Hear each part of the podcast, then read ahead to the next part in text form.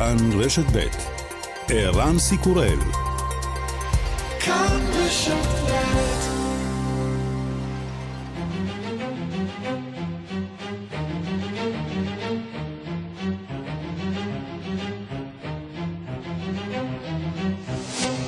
השעה הבינלאומית 22 במרס 2022 והיום בעולם.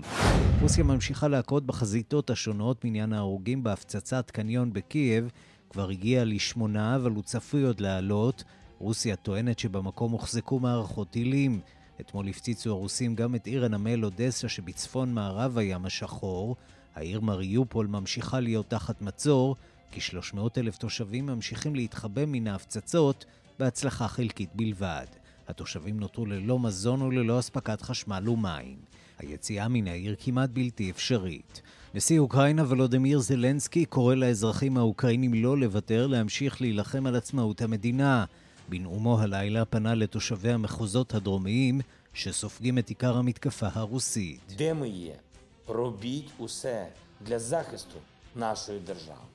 אני קורא לכל האוקראינים להגן על המדינה בכל מקום שבו אתם נמצאים, כדי להציל את האומה שלנו. הילחמו, תמכו זה בזה, וסלקו את העבדים האלה, את הכובשים האלה החוצה. נשיא ארצות הברית ביידן מאמין שפוטין נמצא כשגבו אל הקיר, הסיכוי שהוא עלול להשתמש בנשק כימי או ביולוגי רק הולך וגובר.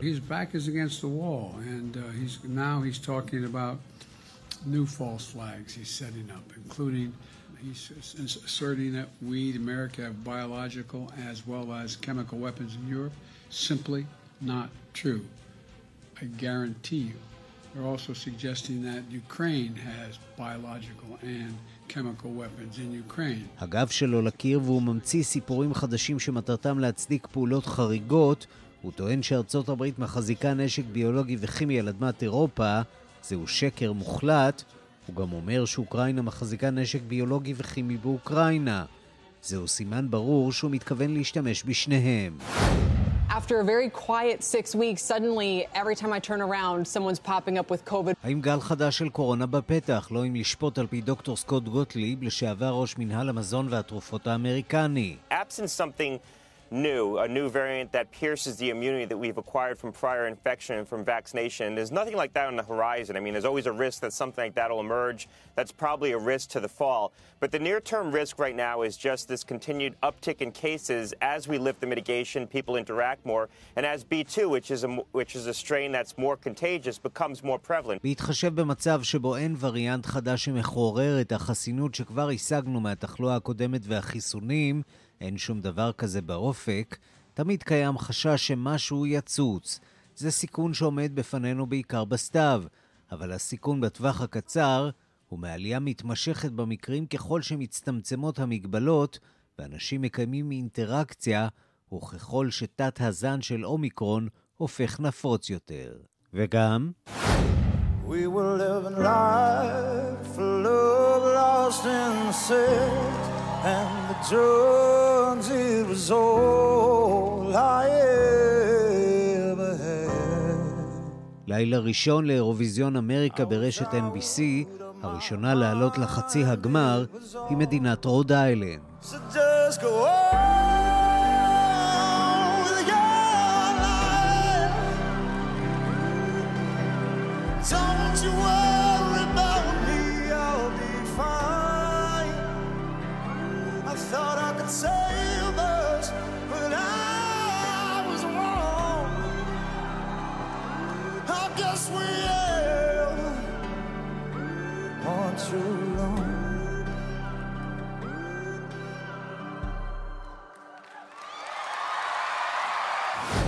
השעה הבינלאומית שעורך זאב שניידר, מפיקה אורית שולץ, בביצוע הטכני אמיר שמואלי ושמעון דוקרקר, אני רנסי קורל, אנחנו מתחילים.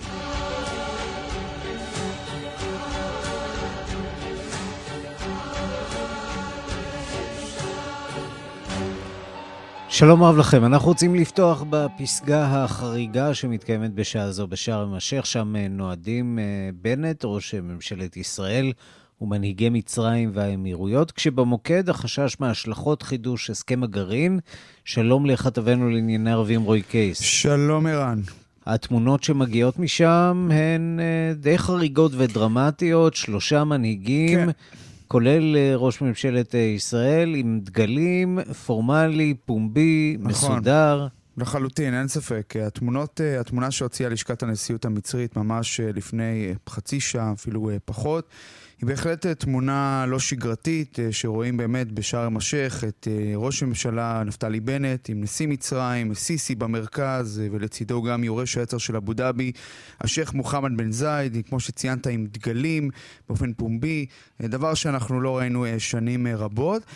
תראה, צריך לומר שסך הכל עד עכשיו הצד המצרי וגם הצד האמירותי לא דיווחו על הפגישה הזאת, כלומר קיבלנו את ההדלפות בעיקר מהצד הישראלי, אבל לפחות מהדלפות מהצד הישראלי, הסיפור המשמעותי זה באמת איחוד החזית בין המדינות, אה, בין ישראל לבין המדינות האחרות ובמפרץ. נגד אה, גם איראן, הסכם הגרעין, ואם תרצה גם ההתנהלות אה, של ממשל ביידן בכל מה שקשור לאיום האיראני. אני חייב להגיד לך שבהודעות אה, שיוצאות גם מהצד המצרי וגם מהצד האמירותי, אנחנו לא רואים את ה... לא, לא שומעים על המילה איראן לפחות, אבל אין ספק שזה גם היה בפגישה הזאת. בהודעה המצרית למשל נמסר כי המפגש עסק בהתפתחויות העולמיות, ובייחוד בכל מה שקשור לענף האנרגיה, היציבות בשווקים, הביטחון התזונתי. בנוסף, הצדדים החליפו דעות, השקפות כלפי ההתפתחויות האחרונות בכמה סוגיות אזוריות ובינלאומיות. בהודעה האמירותית אמרו שהמפגש עסק בחיזוק היחסים בין המדינות, בחשיבות שיתוף הפעולה וההתייעצויות באופן שעונה על שאיפות הפיתוח, היציבות באזור, ביטחון, ביטחון שוק האנרגיה ויציבות השווקים העולמיים. אבל מעבר למילים, אני חושב שהתמונות מדברות בעד עצמן. עצם קיומו של המפגש הזה, מפגש משולש, ראשון מסוגו בין המנהיגים פומבי, מדבר בעד עצמו, והמסר הוא לא רק לאיראן, הוא בעיקר גם uh, לוושינגטון. על רקע, אתה יודע, אתמול דיברנו על המתיחות הרבה uh, ביחסים בין uh, ממשל ביידן למפרציות. זה באמת הפיל uh, שלא נמצא בחדר, אז, הנציג אז הסעודי, שלכאורה השי... היה צריך להיות שם. נכון, בשארם א-שייח הפיל הזה נמצא בח... בחדר.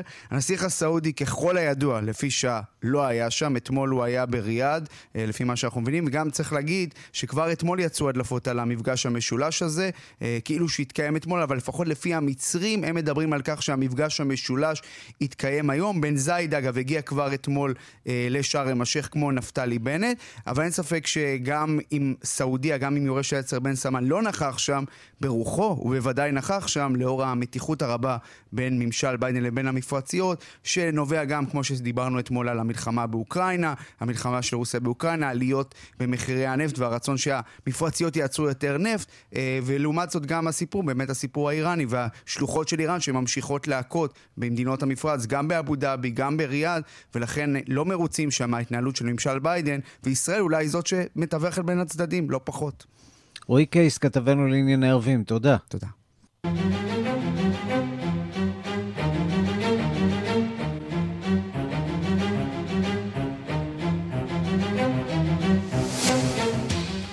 זה נמשך כבר 26 ימים, פוטין מנסה לרמוס את אוקראינה תחת המגף שלו ולא מצליח. הוא מפוצץ את הערים האוקראיניות, מאלץ את התושבים לחיות במרתפים, אינו סולד מהפגזות על גני ילדים ובתי חולים. קייב הבירה היא היעד העיקרי כעת של הקרמלין. קרבות קשים מתנהלים בעיר בוריספול, שבה שוכן נמל התעופה הבינלאומי של הבירה האוקראינית. הדיווח של כתבת חדשות החוץ, נטליה קנבסקי. עשרה מיליון אוקראינים, כרבע מאוכלוסיית המדינה, נאלצו לעזוב את בתיהם כדי למצוא מחסה, שישה מיליון וחצי מהם בתוך אוקראינה, והפינוי נמשך גם בשעות האלה, בעיקר ממריופול הנצורה, ומעוד ערים שסופגות את ההפגזות, מעל שלושה מיליון וחצי אוקראינים, ברובם הגדול נשים וילדים, עזבו למדינות אחרות, מודיעה היום סוכנות האו"ם לפליטים. אך כל זה, כך נראה, רק חיזק את נחישותו של העם האוקראיני לנצח בקרב הצודק שהוא מנהל נגד הרודנות והחושך. נשיא אוקראינה ולדימיר זילנסקי קרא שוב לעמו לעמוד איתן כדי לחזור כמה שיותר לחיי שלום. הוא גם הדגיש שוב את חשיבות השיחות עם רוסיה. тому спочатку люди, якщо вони хочуть закінчити війну, припиняється вогонь, Виводяться війська, Президенти зустрілись, домовилися, що війська виводяться, що є ті чи інші... בראש ובראשונה צריך שתהיה הפסקת אש ונסיגת הכוחות. הנשיאים צריכים להיפגש ולהסכים על הוצאת הכוחות ועל מתווה להבטחת ביטחון. אפשר למצוא כאן פשרות, טען זילנסקי. לדבריו, קרים ודונבאס לא יהיו על סדר היום של השיחות המוקדמות, כי בראש ובראשונה חייבים להפסיק את המלחמה. אך הכל מבינים שלא זילנסקי הוא שמחליט אם ומתי יהיו השיחות האלה. נשיא רוסיה, כך נראה, אינו מתכוון לפי שעה לפגוש את עמיתו האוקראיני. אין שום היגיון בדבר הזה שהרי בעבור פוטין זאת תהיה הכרה בלגיטימיות הממשל שאותו סימן כלאומני ולא חוקי. השותפים של אוקראינה מעבר לאוקיינוס מגדירים כעת את המצב מיתון בהתקדמות הרוסית פוטין מנקודת מבטה של וושינגטון לא השיג את היעדים שהציב במלחמה הזאת. נשיא ארצות הברית ג'ו ביידן אף טען אתמול שנשיא רוסיה נדחק יותר ויותר בגבו אל הקיר ובמצב הזה הוא עלול כלשונו להשתמש בטקטיקה יותר ויותר מסוכנת. But the point is that he has a capability. He hasn't used it yet. But it's part of his playbook. I've warned about the potential for Russian conduct to uh, malicious cyber activity in response to the cost we'd impose with our allies and partners on the world. Today, my administration is issuing new warnings. הבעיה היא שיש לו יכולות שאותן הוא עדיין לא ניצל.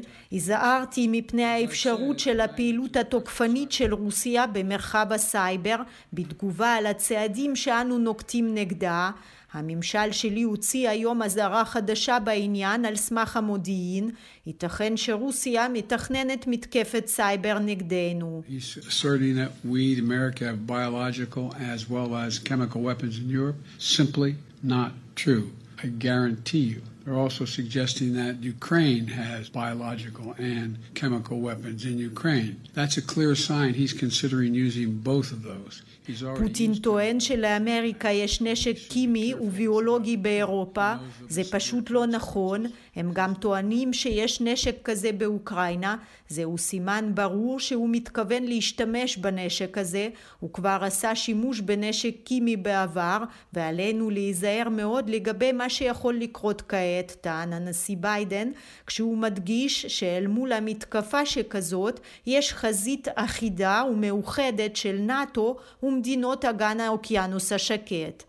וכך באמת הדבר, יפן הביעה היום את נחישותה לפעול באחדות מלאה עם הקהילה הבינלאומית כדי להגן על עקרונות הסדר העולמי. 今回の事態はすべてロシアによるウクライナ侵略に起因して発生しているものであり、 それを日露関係に転嫁しようとする今般のロシア側の対応は המצב הנוכחי נגרם אך ורק על ידי הפלישה הרוסית לאוקראינה, המהלך הרוסי שמערב את היחסים בין רוסיה ליפן בתוך הסוגיה הזאת הוא מהלך לא מוצדק ולא מקובל בעליל, מסר חירוקזו מצונו, המזכיר הראשי של הממשלה היפנית.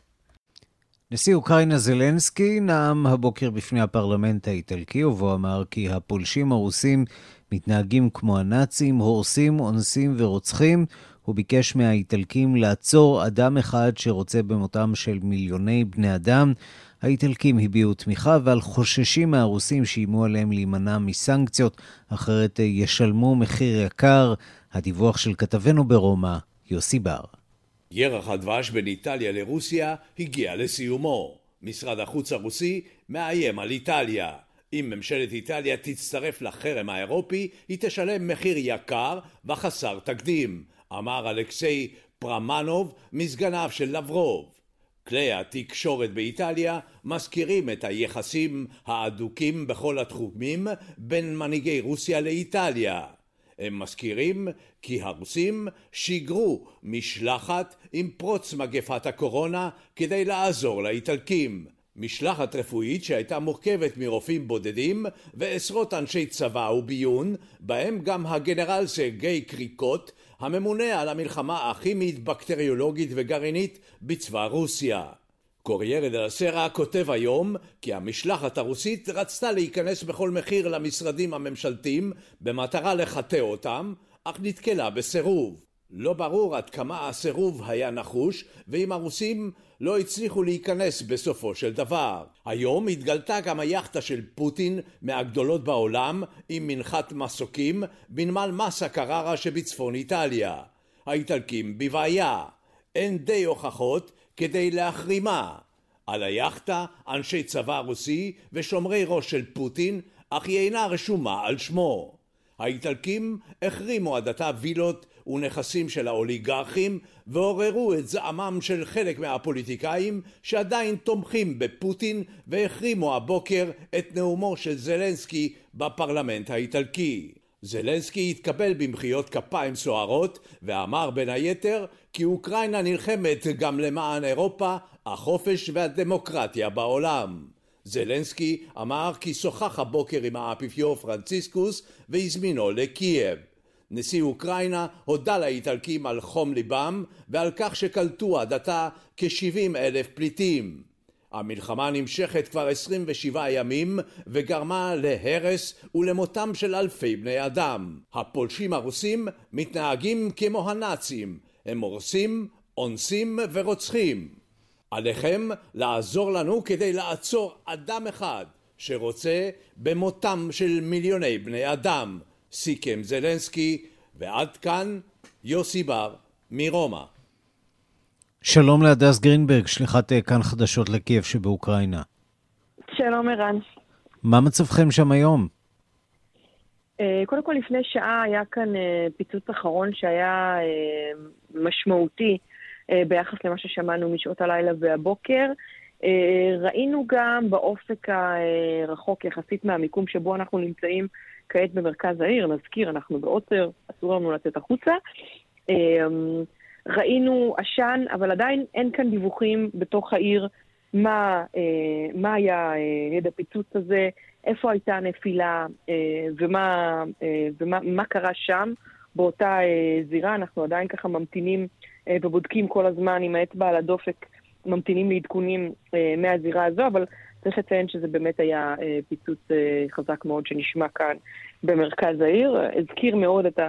הפיצוץ המסיבי ששמענו לפני יומיים, אה, ביום ראשון בלילה, אה, אותו פיצוץ אה, שהיה במרכז הקניות בצפון מערב העיר, מבחינת לפחות התחושה, הסאונד ששומעים פה. ואחד הדברים שמתייחסים אליהם פה היום, לפחות בשעות האחרונות, הם שני דברים. אחד, קודם כל ממשיכים ומדברים כאן על הדברים שאמר ביידן ממש אה, לפני שעות, הלילה, על כך שפוטין מתוסכל נכון לכרגע מההתקדמות במלחמה מבחינת הרוסים, וזה מגדיל את הסיכויים לשימוש כאן אה, באוקראינה בנשק ביולוגי וכימי. זה משהו שמדאיג כאן את התושבים, הם שמעו על זה כבר כמובן כאן בימים האחרונים, אנחנו שומעים על זה, על הסיכון הזה, אבל ככל שמדברים על זה יותר ויותר, השיח על זה כאן מתפתח. אה, ובבוריסטין... יש אינדיקציות, אגב, להיערכות לדבר הזה? אנחנו מכירים את זה מכאן אצלנו, אה, מסכות אב"ח, התמגנות אה, אזרחית. אפשר להניח ששם זה נראה אחרת בהיבט הזה. כן, הם, הם פחות מאורגנים כאן מהבחינה הזו, כמו שאנחנו יודעים, מכירים, כמו שציינת.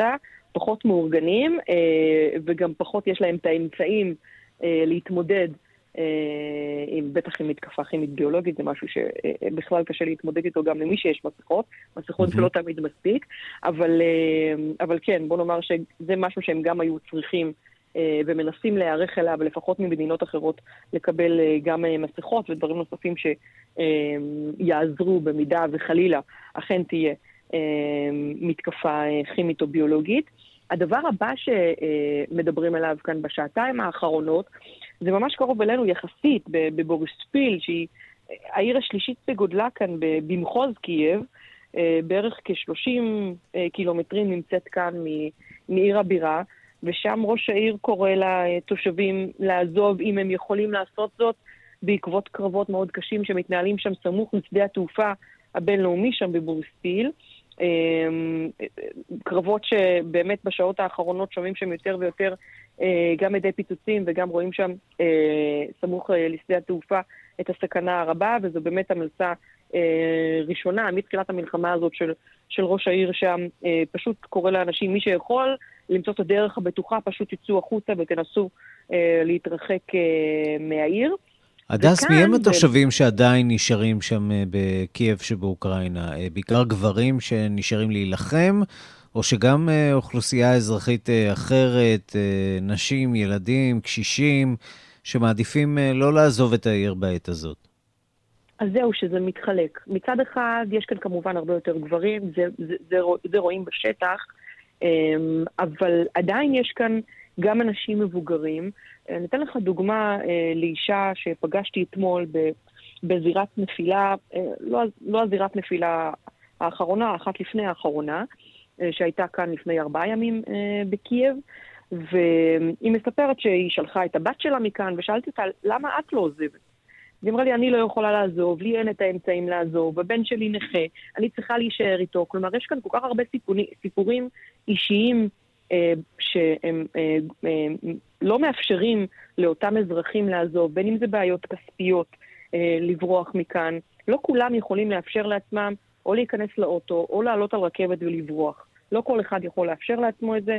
אה, אותה אישה גם ציינה בפניי שיש לה שלוש חיות בבית והיא לא מתכוונת לעזוב אותן. אישה בסביבות שנו, תחילת שנות ה-80 לחייה. וכבר שוחחתי עם לא מעט אנשים כאן, אה, שיש כאלה שפשוט גם מחליטים להישאר, לא כי יש להם בעיה לעזוב מבחינת אמצעים, כי הם רוצים להישאר כאן ולהילחם ולעזור אה, הומניטרית אה, בעיר בכל דרך שהם יכולים. יש כאן המון סיוע אזרחי והתגייסות מקומית בעיר הבירה על כל מה שצריך, בין אם זה מזון, בין אם זה עזרה לחיילים בשטח במה שאפשר לסייע, עזרה בבתי החולים. אמ, ואפילו, כמו שציינתי, אנשים מבוגרים, עזרה בלהביא להם אה, דברים אה, הביתה. אה, וגם יש אנשים שפשוט כן. נשארו כי הם סומכים על המקלט שהם נמצאים בו. אמ, אז משפחות שלמות עם ילדים גם עדיין נמצאות פה. כמובן, כמות גדולה מאוד, כמעט יותר משני מיליון, עזבו את קייב הבירה מתחילת המלחמה.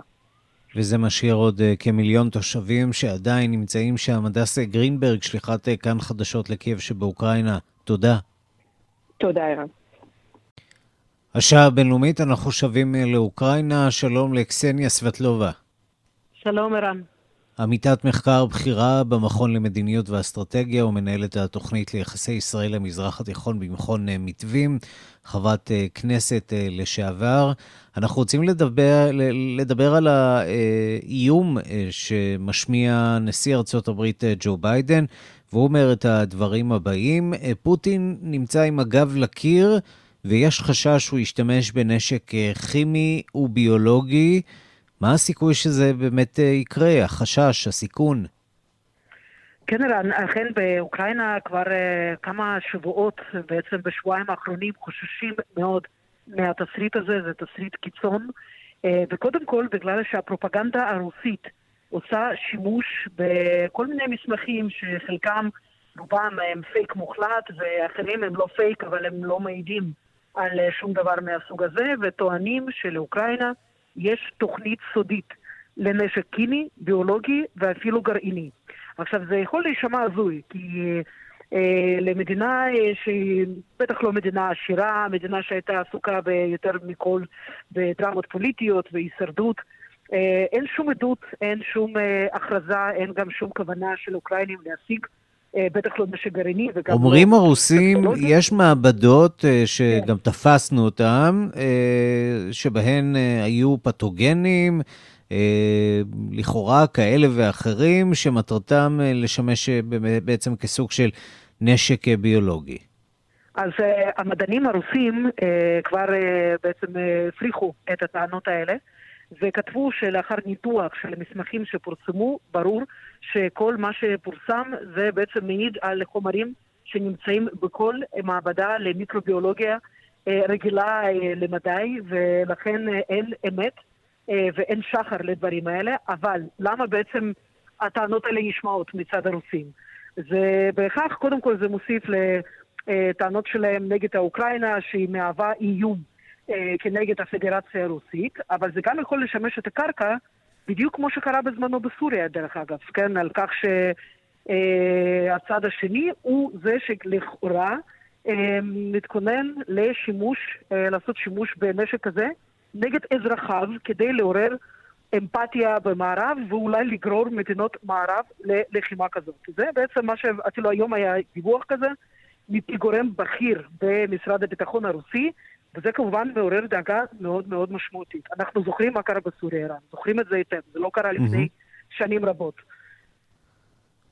לכאורה היינו מצפים שבאמת אה, אה, מה שאסד עושה בסוריה זה לא מה שרוסיה תעשה באוקראינה, אבל אה, את זה יכולנו לומר לפני חודש.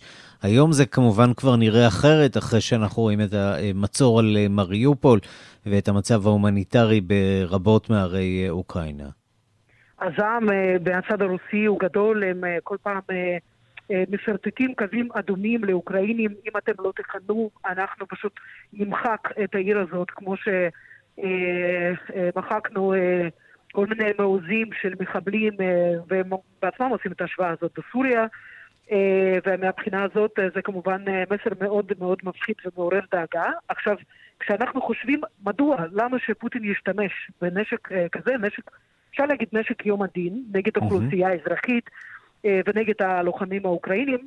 אז יכול להיות, יכול להיות, זה כמובן אה, תיאוריה והשערה, אבל אה, אם הוא באמת מתכוון לכבוש את דרום מזרח אוקראינה, ששם הם עושים את המאמץ הגדול, האמת, כן? לא בצפון ולא במקום אחר. בעצם להרחיב את כן. אזור דונייצק, השתלטות על מריופול ומעבר לה, כדי כן. לייצר כן. גם אה, רצף אה, טריטוריאלי לחצי האי קרים, וגם בעצם כן. להרחיב את השליטה של המחוזות הבדלניים. אז אם, הכוונה, אם באמת הכוונה היא כזאת, מה שלא יקרה אחרי זה עם קייב ועם מחוזות אחרים, על המחוז הזה הם כנראה לא עומדים לוותר. אבל מה לעשות עם האוכלוסייה? אוכלוסייה שכפי שאנחנו רואים מעדיפה להיות במצור ולסבול קשיים מאוד גדולים, ולא להיכנע. ולא ללחוץ על הממשלה האוקראינית או על הצבא האוקראיני שהם ייכנעו. בואי נדבר רגע על מניין ההרוגים בצד הרוסי, כי בסיפור... כן, כן, כן. אה, מה שאסד עשה באזורים רבים, שהוא לא יכול היה להגיע שם להכרעה. הוא בעצם, הוא גרם שם לחילופי אוכלוסין, הוא גרם באמצעות השימוש בנשק קימי אה, לכך שאנשים פשוט יברחו משם, ואז אתה יודע, אתה לא צריך להתמודד עם אה, אוכלוסייה מרדנית. טוב, יש לזה שם על פי הדין הבינלאומי, קוראים לזה טיהור אתני. אז בדיוק ככה זה נראה. Uh, לסיום אני רוצה לשאול אותך על מניין ההרוגים בצד הרוסי. אתמול uh, התפרסם באתר שמסונף uh, לעיתון הרוסי פראבדה, נתון uh, די מדהים uh, על עשרת אלפים חיילים רוסים הרוגים. Uh, זה לקח uh, דקות אחדות עד שהנתון הזה סולק מהכתבה, עד שלמעשה הכתבה הזאת uh, נמחקה. אה, מה האמת? מה אנחנו יודעים על מניין ההרוגים בצד הרוסי, מעבר לתעמולה האוקראינית, ומטבע הדברים יש פה הרבה מאוד תעמולה משני הצדדים. יש הרבה תעמולה, אבל גם יש דיווחים שמגיעים מחצי האי קרים. אה, לשם בעצם מפנים את החיילים הפצועים. ומי שמדווח, ומעטים הם אלה שמעיזים בעצם, כן, ליצור קשר עם העיתונות הזרה ולומר להם את האמת, בעצם שולחים תמונות של בתי חולים מלאים שמתפקעים אה, מחיילים אה, אה, פצועים, וגם כמובן על חדרי המתים, ששם נמצאים ההרוגים הרבים במערכה הזאת. מלבד זאת, ערן, אני יכולה להגיד לך שקשה מאוד לזרוק פה איזה שהם מספרים. כמובן הנתון שהתפרסם אתמול בקומסומולסקי הפראבדה הוא מאוד מעניין, ויכול להיות שהוא באמת תואם את האמת, כי זה מה שאומרים גם אנשי המודיעין האמריקאי והבריטי, שדיווחים שלהם, כפי שאנחנו ראינו עד עכשיו, היו מאוד מהימנים. Mm-hmm. מהבחינה הזאת. אה, זה כמובן הרבה יותר פי כמה וכמה מונים ממה שהרוסים עצמם אמרו. המספר האחרון שלהם, כזכור, היה כ-500 אה, חיילים הרוגים. טוב, ולכן כנראה פוטין נמצא עם הגב אל הקיר ומתחיל להשתעשע במחשבות גם על נשק כימי וביולוגי, לפחות לטענת האמריקנים. קסניה סבטלובה, עמיתת מחקר בכירה במכון למדיניות ואסטרטגיה, אה, מכון מתווים, חברת אה, כנסת אה, לשעבר. תודה רבה לך על הדברים. תודה רבה, אירן. ובד בבד עם הלחימה באוקראינה והשתקת כל אפשרות לשיח חופשי בבית, מערכת המשפט של פוטין סוגרת היום חשבון עם מנהיג האופוזיציה אלכסיי נבלני. על פי דיווחים חדשים, נבלני ירצה תשע שנים נוספות בכלא בעקבות אה, הרשעתו בעבירות הונאה וביזיון אה, בית המשפט. שלום לכתב תחום החוץ בן יניב. כן, שלום ערן, צהריים טובים. יש אה, כל כך הרבה שנים בחייו של אדם לרצות בכלא? אז uh, מסתבר ש, שכן, לפחות לפי מערכת המשפט uh, של uh, רוסיה, ובאמת uh, מנהיג האופוזיציה, ואולי המבקר הכי גדול של ולדימיר פוטין, uh, אלכסיי נבלני, uh, נכנס כנראה לתשע שנים נוספות uh, בכלא, זאת בנוסף לשנתיים וחצי שהוא כבר uh, מרצה כעת במתקן מעצר מיוחד uh, מחוץ למוסקבה. ההחלטה הנוכחית באה בעקבות הרשעתו בעבירות הונאה וביזיון בית המשפט. Uh, הוא ייקלע במתקן מאובטח ברמה הגבוהה ביותר, זה לפי דיווח שיצא ממש לפני כמה דקות uh, ברוסיה, uh, וצריך לומר, סובביו uh, של נבלני בימים האחרונים ממש ממש לא היו מופתעים מהכיוון. בתחילת היום עוד אפילו שמענו על האפשרות של 13 שנות מאסר עבור uh, אלכסיי נבלני. Uh, הדוברת שלו אמרה לסוכנות הידיעות רויטרס, אנחנו לא מופתעים, אבל היא גם צפתה, זה לא יהיה 13 שנות מאסר, ככה היא נשמעה מוקדם יותר היום. This is uh, not a surprise that uh, Putin would like to keep Alexei in prison for as long as he is in power. We are completely sure that this is his direct order to uh, imprison Alexei. And uh, we see that, oh, well, this 13 years of strict regime כן, אז הדוברת של נבלני אומרת, אנחנו לא מופתעים, פוטין היה רוצה להשאיר את נבלני בכלא כל עוד הוא בשלטון. בהמשך היא גם אומרת, פוטין לא יישאר כאן לעד, וככה גם לא ייתכן שנבלני יישאר בכלא לעד, אז הם מקווים שהמאסר הזה עוד איכשהו יקוצר בדרך לא דרך. בינתיים קשה לראות את פוטין יוצא מהקרמלין, ונבלני כאמור, ערן כבר מרצה עונש מאסר של שנתיים וחצי במחנה מאסר מזרחית למוסקבה, בגין הפרת שחרור על תנאי הקשורים לאישומים שהוא שהוצבו, אה, כך לטענתו, כדי לסכל את המשך פעילותו הפוליטית. אה, בתמונות שהפיצו הרוסים מהדיון יותר מוקדם היום, רואים את נבלני כחוש, עומד לצד עורכי דינו בחדר מלא בקציני ביטחון, כשהשופטת אה, מקריאה את האישומים נגדו. נבלני, בן 45, לא היה נראה נרגש מכל המצב, אבל בהחלט נראה שמצבו הבריאותי לא מהמשופרים. בשבוע שעבר ולקראת הדיון היום כתב נבלני בחשבון האינסטגרם שלו, אם תקופת המאסר זה המחיר על זכותי האנושית לומר דברים שצריכים להיאמר, אז הם יכולים להטיל עליי גם 113 שנים. לא אוותר על דבריי או מעשיי. בן יניב, תודה. תודה, ערן.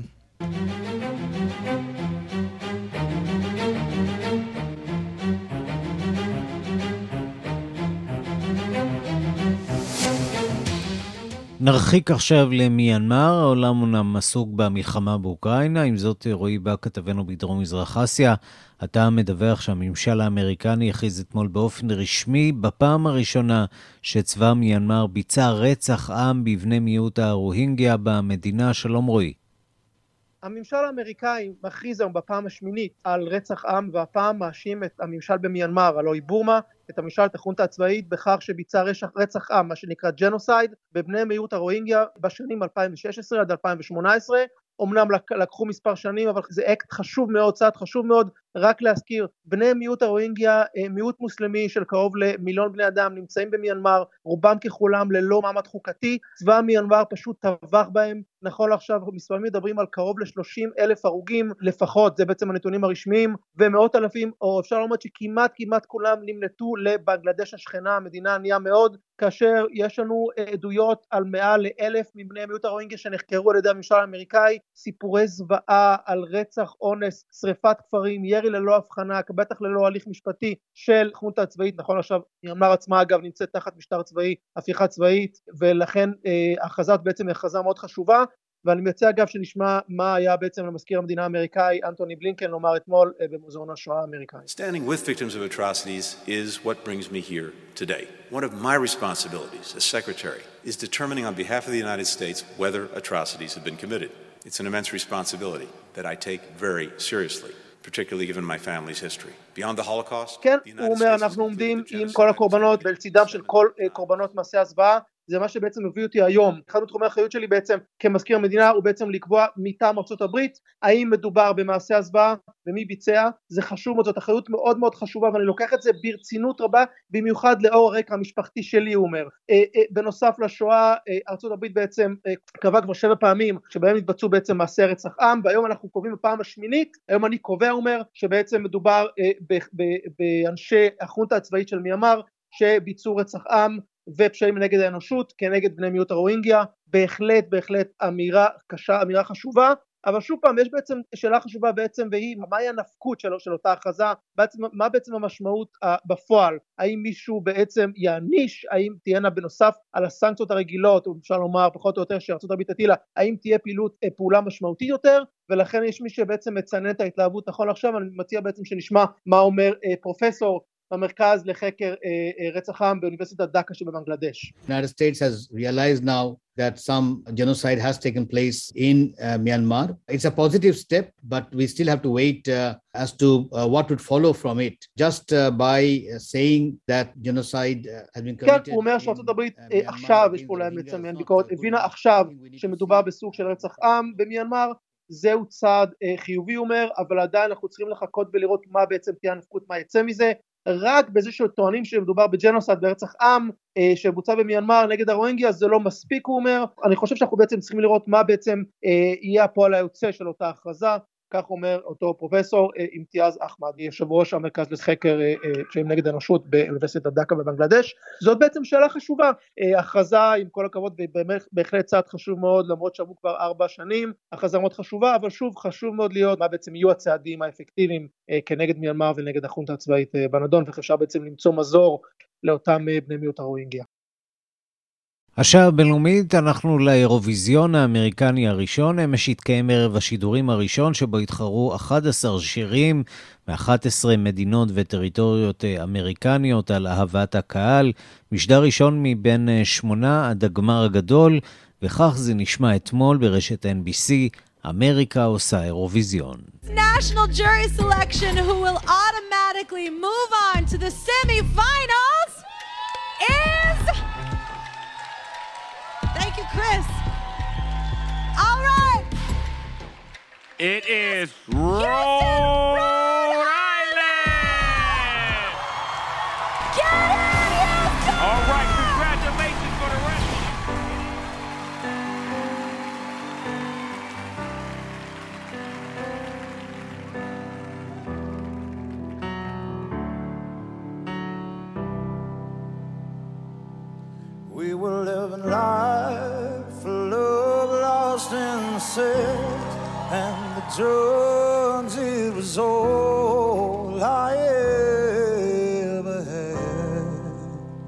בוקר טוב ליגאל רביד בלוס אנג'לס. שלום לכם בתל אביב, לילה ארוך. אחד האנשים היחידים שיכול לצרף לשמו גם תואר יוקרתי של מנחה לשעבר של אירוויזיון. צפית באירוויזיון האמריקאי, שם קוראים לזה American Song Contest. משדר ראשון מבין שמונה, איך התרשמת? אתה רוצה את האמת? רק את האמת. אז האמת היא גם אופציה, אומר פעם השופט גולדנברג. יכול להיות, ואני אגיד מראש, שיכול להיות שאנחנו באים טיפה עם ההסתכלות שלנו כישראלים על הפרויקט הענק הזה שמתנהל לו כבר 65 שנים באירופה. ופה יש איזשהו ניסיון אמריקני, קטן, קאמרי, אולפני, בלי קהל, בלי רעש, בלי צלצולים, בלי גלויות, בלי מדינות, בלי איזושהי גאווה מיוחדת, עם אומנים שאו שהם מאוד לא מוכרים, או שהיו פעם מאוד מוכרים, כמו ריצ'רד בולטון, שהיה עצוב לי לראות אותו בדמדומי הקריירה שלו. והדבר הזה הוא גם דבר שלא כל כך אה, אה, הצליח לעורר עניין, באמת, אה, צריך לומר את האמת הכפולה, ערן, זה גם לא עורר באז יותר מדי, אני לא רואה גם תגובות לדבר הזה, אתה לא רואה את ההתרגשות סביב טקסים, אירועים ותחרויות אה, כישרונות אה, אחרות שמסתובבות כאן אה, בארצות הברית ובעולם כולו. ולכן לדעתי השלב הזה, וזה עוד לא דיברנו על המנחים, שם אני במיוחד אתמצא ו... סנופ דוג וקלי קלקסון צריכים לעבוד קשה על הכימיה שלהם. מה אתה חשבת? אתה יודע, אנחנו uh, באמת מביטים בזה עם הניסיון האירופי שלנו, uh, וקשה מאוד לקפוץ uh, ולייצר מסורת חדשה כזאת באמריקה ולהתחיל ממאה. אז יש פה באמת איזה סוג של התחלה. השאלה אם הסיפור הזה של מדינות שמתחרות זו בזו, בתוך ארצות הברית זה תופס, יש מספיק מגוון תרבותי שיכול לאכלס תוכנית כזאת כמו באירופה? שאלה מצוינת, התשובה לדעתי היא לא, חד משמעית לא. כשאתה שומע מדינות דרומיות כמו אוקלהומה או טקסס או אלבמה, מיסיסיפי, שכבר נחשפנו לשירים שלהם. ואלו לא שירים, לא שירי גוספל שחורים, ולא שירי קאנטרי דרומיים, אלא באמת כל שיר נשמע, איווה נשמעת כמו רוד איילנד, שאגב זכתה, והוא היחיד שאנחנו כבר יודעים שהוא יוצא לחצי הגמר. לגבי האחרים אנחנו גם לא יודעים. כן, וברקע אתם כבר יכולים לשמוע שיר קיי-פופ של אוקלהומה, הזמרת היא אלכסה.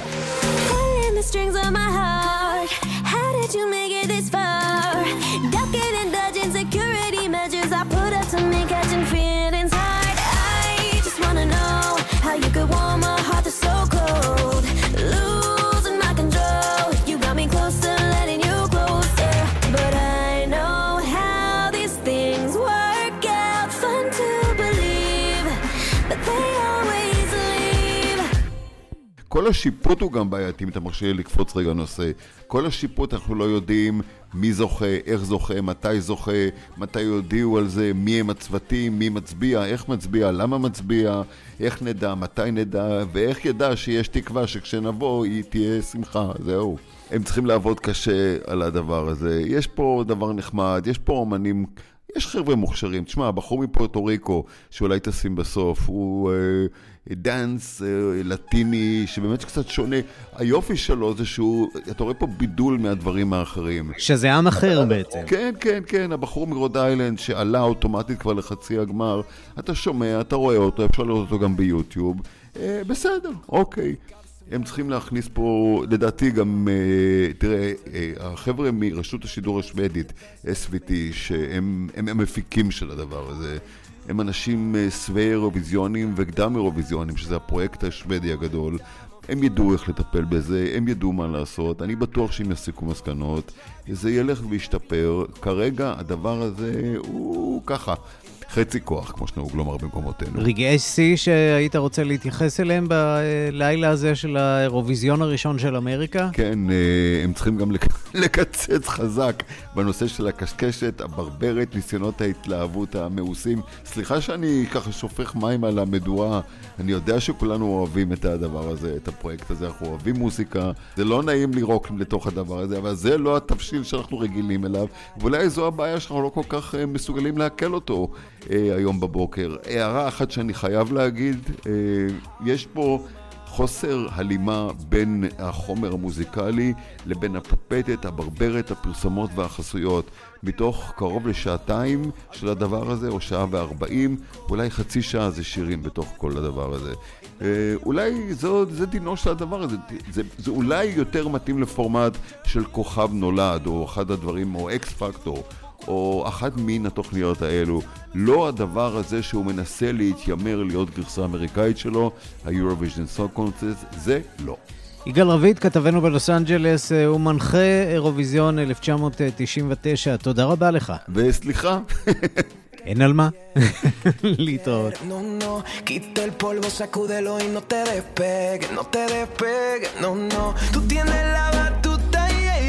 Yo aquí tengo lo que tú Con esa cintura, baby, tú eres la más dura. No te puedo sacar de mi mente. Loco, I drive you crazy,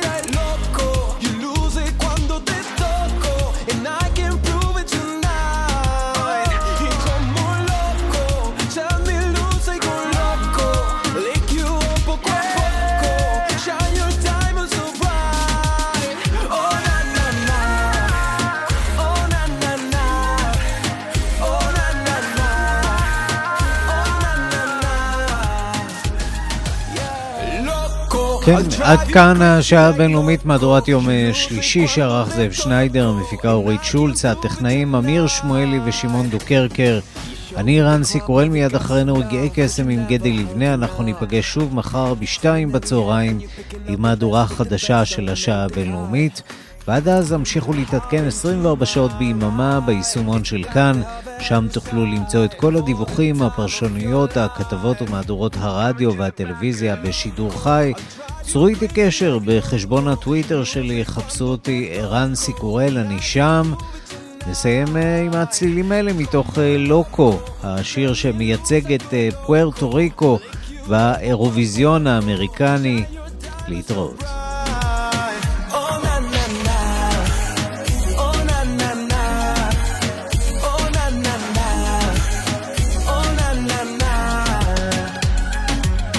it quits Like slipping out the door like your high heels had enough. Now you're standing there alone, blowing up your phone, cause your Uber ain't shown up.